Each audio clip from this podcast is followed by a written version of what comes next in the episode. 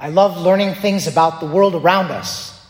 Recently, uh, Jim, our seminarian, introduced me to his love for the deep sea. We started watching some YouTube videos about that.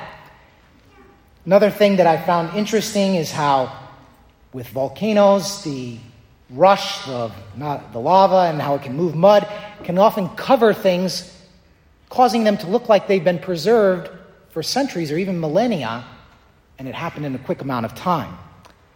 Most recently, though, I've been talking with people who have noticed the ash from the fires on the western coast, in particular around Portland. Even in Vermont, uh, I think it was Vermont or somewhere in New England, somebody said they had been up there and they had noticed that in the sky. And somebody more locally said they had noticed it at the, Nash, the, Nat, the Nats uh, Park when they were there for a game. Fires. Summer is a warm time. Sometimes we have bonfires or we have a barbecue, but there are also bad fires that can happen during the summer. Taking that analogy of both good and bad uh, fires, I wish to apply it to the spiritual life. In particular, to a good type of fire and a bad type of fire that we can encounter. To understand this, let's first look at Deuteronomy and Hebrews. In both of those books, both Old and New, God is spoken of as a consuming fire. In fact, the book of Hebrews says, Our God is a consuming fire. We don't have just the word of Scripture to say this, but we also have an image, the burning bush that Moses encounters. He takes off his shoes when he hears that voice, You are on holy ground. And he sees a bush aflame but not consumed. An image of God. Not God himself, but an image of God. Or how about our Lord himself, who says in Luke's Gospel, the 12th chapter, I have come to set the earth on fire, and how I wish it were already burning. What is the fire that Jesus wishes to cast upon earth? It is the fire of his divine love, the charity that burns in the Trinity itself, the love between the Father, the Son, and the Holy Spirit. But God is not content to simply be fire but He wishes for us to be set aflame, to catch the divine fire within us. Now, you might ask, well, Father, this is interesting, but why even talk about this? What connection has this to do with the readings at all? We're getting there. The next five weeks, starting today, we're going to be talking about the Eucharist. We're going to be hearing from John's sixth chapter. And what we heard today was the beginning miracle that prepares Jesus' listeners for the words he will say. The miracle is the multiplication of the loaves and the fish. And in multiplying them, Jesus is showing them that he has power over nature to change it. Earlier in John's gospel, we see Jesus change water into wine. Here he multiplies and provides for the physical needs of the people. But Jesus has something far better to give. He wants to supply and take care of their spiritual needs, to feed them spiritually, and to change ordinary bread and wine into his very body and blood, his soul, his divinity, his very self. Now, one of the early church fathers, St. John Chrysostom, says that for as heat makes things expand, so it is the work of love to expand the heart, for its power is to heat and make fervent. And when we come to the Eucharist, we come to a fire. We come to the, that divine fire. Sure, we don't see a burning bush here, but within that tabernacle is a fire far greater and far more intense than any physical fire the fire of God's divine presence and his love. And that fire is meant to touch our hearts and to warm, soften, expand them so that we can receive and become like the divine fire itself. Another John, another early church father, John Damascene this time though, says this. He says, The fire of that desire which is within us, being kindled by the burning coal. And here he's using an image of the Eucharist as a burning coal. He says, will consume our sins and enlighten our hearts so that we shall be inflamed and made godlike. In other words, when we come in contact with the Eucharist, when we receive the Lord into our hearts, it's meant to transform and burn away those imperfections and those things that are displeasing to God in us.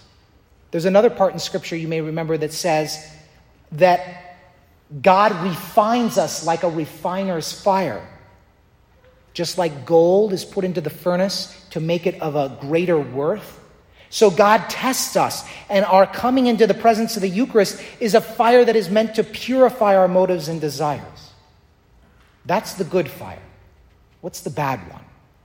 The bad one is that self seeking, that those passions, those ways in which we place our will against God, and it can become like a fire in us too, consuming.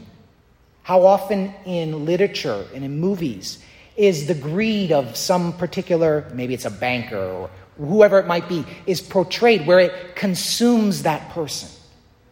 But it's not just caricatures, it's us as well. We can be consumed by unforgiveness, we can be consumed by hatred, we can be consumed by lust, we can be consumed by all these different things that make it hard for the love of God to burn in us.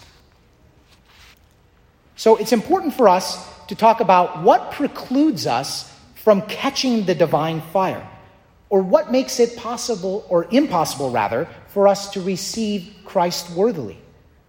Then we need to talk about what are the intentions or the dispositions that set us right in order to receive that fire.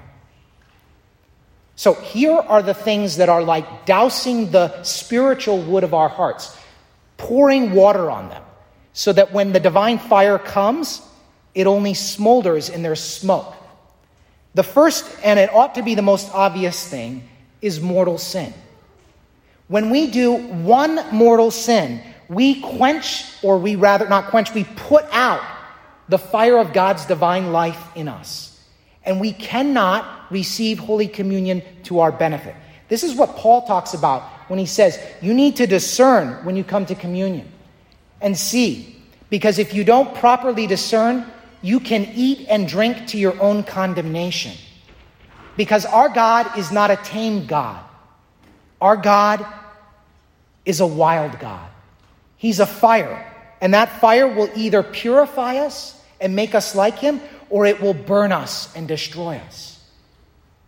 Mortal sin and reception of Holy Communion leads to the sin of sacrilege but also, and these are things that we sometimes don't think of as much, when I fail to forgive someone else, I place myself in a place where I am unable to be forgiven by God. Not because God doesn't want to forgive me, but because I've hardened my heart. If I have self righteousness, I don't think I'm in need of repentance, or I'm constantly seeing the the, the, the sliver in others' eyes, but fail to acknowledge the plank in my own eye, I am placing myself in a place where I cannot receive the Eucharist to my own benefit. Unbelief. We need to have Catholic faith in what we receive. We don't receive a symbol in the Eucharist. We don't receive Christ along with bread. We receive the same living God who lives in heaven the same God who holds this world in existence and who one day will call all of this world back to himself. The God who loved you and me into existence is whom we receive. In other words, the God who cannot be held, the God whose expanse is infinite and whose power is unlimited, chooses to be contained in what looks like a wafer, but is really himself. He chooses to become weak and vulnerable in our hands and in our mouths. He becomes dependent upon our care. Other things, before we move on to that positive list, that can prevent us. Maybe they don't, they don't quench or put out that fire, they don't make it smolder in the same way. But if you come into church and you haven't properly disposed yourself, it's like you're taking a handful of sand and throwing it on that fire. You're making it hard for it to burn properly. I say willful distractions because it's probably impossible for us not to have some distractions. But what do we do with them? Do we try to focus, refocus, even if it takes the whole Mass and we're struggling the whole time? That can be pleasing prayer to God. But if we willfully give in to them, we're thinking about the next thing we're going to do, Mass is boring, and we give in to that attitude, why do you think that when you come to the Eucharist, you're going to be changed? Why should I think that I would be changed? There are other things that can make it difficult. I don't say make it impossible. But if we are sad, we're weary, we're heavy, we have preoccupations that are weighing us down, we need to offer them over to the Lord, hand them over to the Lord, and say, Lord, this is your time. I give you this thing that's weighing on my heart, my mind. Maybe it'll still weigh on me while I'm here, Lord, but I want to be present to you. Okay, that's perhaps the negative side. Let's look at the positive side. What's the kind of attitude that we ought to have then when we come to Mass and to the Eucharist? The first is a sense of awe. My friends, God is here among us. You are not God. I am not God. He is God. And the fact that He deigns to dwell with us, that He wants to be with us, ought to fill us with a sense of wonder, even more so than the natural beauties and things of this earth.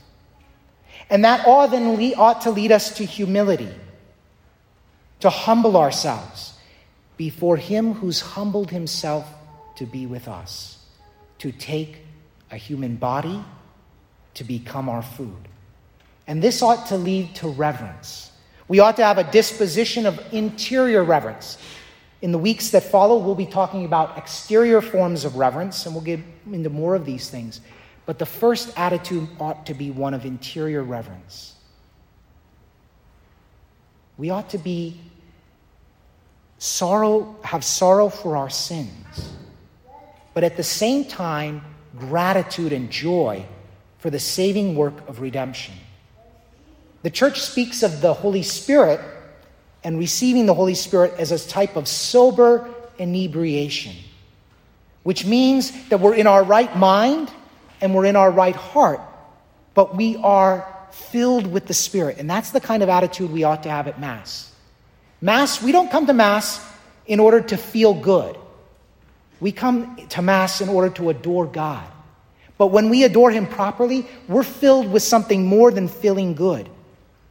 We're filled with a deep sense of fulfillment and peace and joy, the sober inebriation of the Spirit. So, dear friends, what happens when we do receive the Lord well? This is again what St. John Chrysostom tells us.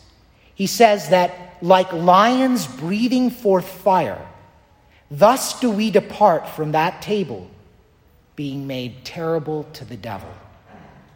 Dear friends, some are afraid of the devil. But for the Christian who worthily receives the Lord, he becomes terrible to the devil. And his life becomes changed by the fire of divine love.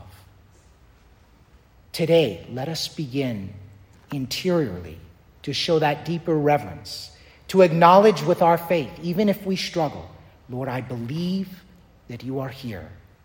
Help my unbelief and help me interiorly and exteriorly to show that faith. In the name of the Father, and of the Son, and of the Holy Spirit.